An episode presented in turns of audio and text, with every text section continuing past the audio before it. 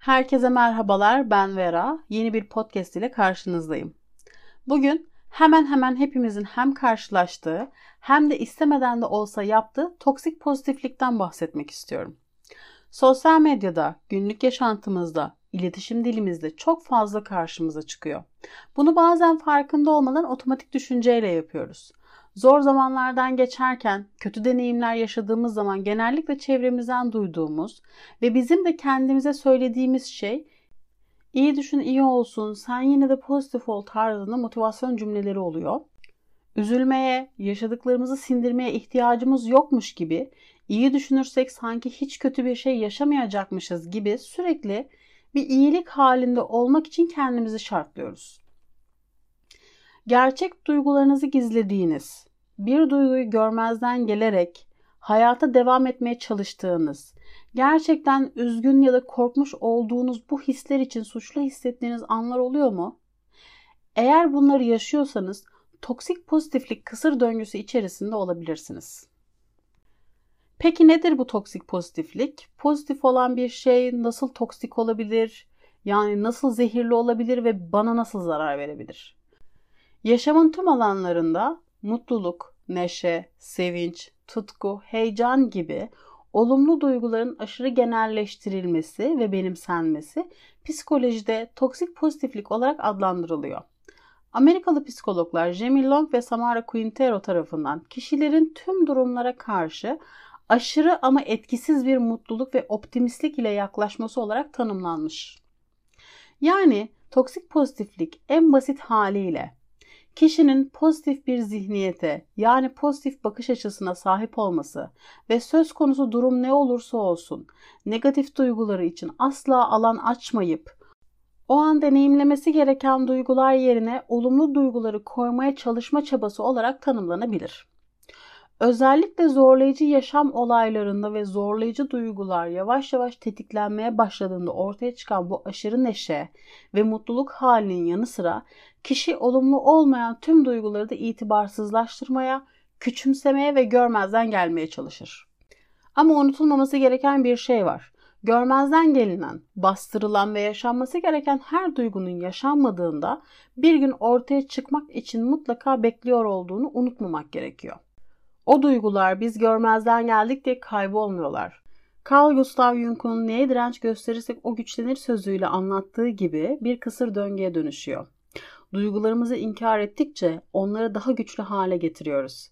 Bu tip bir pozitif bakış açısının zararı pozitif duyguların daha fazla deneyimlenmesinden değil, doğru yerde ve zamanda doğru duygunun deneyimlenememesinden ve işlenememesinden kaynaklanır. Bu noktada ustalık gerektiren kafaya takmama sanatı kitabının yazarı Mark Manson'a kulak verelim mesela. Her şeyi iyi tarafından görmek, iyi bir şey gibi görünse de gerçek şu ki hayat bazen berbattır ve yapabileceğimiz en sağlıklı şey de bunu kabul etmektir diyor yazar ve devam ediyor. Negatif duyguları inkar etmek daha derin ve daha uzun ömürlü negatif duygulara ve duygusal bozukluğa neden olur. Sürekli pozitif olmak hayatın sorunları için geçerli bir çözüm değil, bir inkar biçimidir. Daha pozitif bir deneyimi arzu etmenin kendisi negatif bir deneyimdir. Ve de tam tersine insanın negatif deneyimini kabul etmesinin kendisi pozitif bir deneyimdir. Pozitif olmak ve hayata daha pozitif bir bakış açısıyla bakmak çevremizdeki pek çok şeyi farklı algılamamızı sağlar ve kendimizi daha huzurlu hissederiz. Hayata olumlu bakmanın ve pozitif düşünmenin zihin ve ruh sağlığı için son derece faydalı olduğunu hepimiz biliyoruz. Sorun şu ki, hayatın rengarenk çiçeklerle, gökkuşaklarıyla, kelebeklerle dolu olmadığının da farkındayız. Hepimiz acı verici duygularla ve deneyimlerle baş etmeye çalışıyoruz ve deneyimlediğimiz bu olumsuz duygular hoşumuza gitmese de varoluşumuzun bir parçasıyken bu duyguları deneyimlemeyi reddetmek hayatı açık, dürüst ve gerçekçi bir şekilde yaşayamamamıza neden olabiliyor. Toksik pozitiflik bizi kendimiz olmaktan alıkoyabilir, çevremizdeki diğer insanlardan uzaklaştırabilir ve gerçeklikle bağımızı koparabilir. Peki neden bu kadar zararlı? 1. Negatif duyguların bastırılmasına ve işlenememesine neden olur. Negatif duyguları bastırmanın ve yalnızca pozitif olanlara alan açmanın sadece beden sağlığımız değil, ruh sağlığımız üzerinde de pek çok negatif etkisi bulunuyor.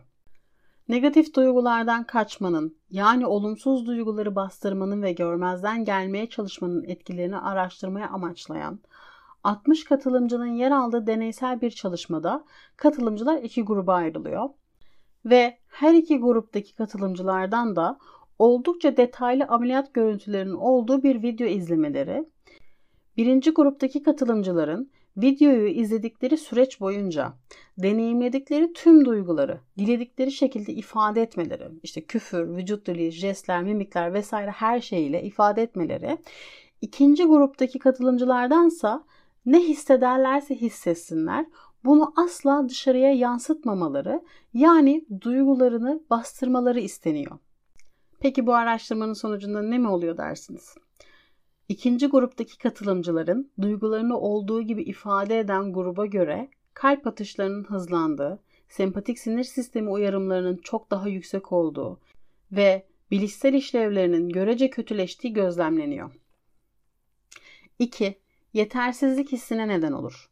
Olumlu düşünemediğimiz, iyi hissedemediğimiz ve gülüp geçemediğimiz zamanlarda zihninizde devamlı olarak mutlu olmayı seçmemek benim suçum, iyi hissetmeyi beceremiyorum gibi baskı hissedebilirsiniz. Zorlayıcı duygularınızla başa çıkmak zorunda olduğunuza ve daha pozitif olmanız gerektiğine dair çarpıtılmış inançlarınız kendinizi yetersiz ve suçlu hissetmenize neden olabilir. 3. İnsani duyguları değersizleştirir. Toksik pozitiflik aslında çoğu insan için bir savunma mekanizması olarak işlev görür. Bizi rahatsız hissettiren, konfor alanımızın dışına çıkaran, mücadele etmemizi gerektiren tüm duygulardan kaçmanın en iyi yolu onları görmezden gelmek ve dikkatimizi pozitif olan şeylere odaklayarak iyi hissetmeye çalışmaktır. Bazen bu toksik fikirleri o kadar içselleştiririz ki sadece başkalarının değil kendi duygularımızı bile küçümsemeye, inkar etmeye ve reddetmeye çalışabiliriz. 4. Gelişimi ve ilerlemeyi engeller. Pozitif bir bakış açısıyla durumlara olumlu tarafından bakarak acı verici duygulardan kaçınmaya çalışmak kısa vadede bize katkı sağlasa da uzun vadede o duygularla çalışmamızı, duygunun kaynağı olan davranışlarımızı gözden geçirmemizi ve kendimizle ilgili içgörü geliştirmemizi engeller ve zorlu duygularla baş etme becerimizi köreltir. Hepimizin bildiği üzere artık insanlar mutlu anılarını sosyal medyada paylaşıyor. Ancak bu pek çok kişiyi herkes çok mutlu ben neden değilim gibi sorgulamaları itebiliyor. Hatta bu düşünce depresyona neden olabiliyor. Bazen de bu sosyal medyadaki sürekli olumlu bir tutum sergileme veya her zaman hayata olumlu bir bakış açısıyla bakma düşünceleri başkaları da hayatlarını bu şekilde yaşamak zorundaymış gibi bir baskı yaratıyor. Ancak her zaman olumlu olmak zorunda değilsiniz. Her durumda kendinizi buna şartlayamazsınız.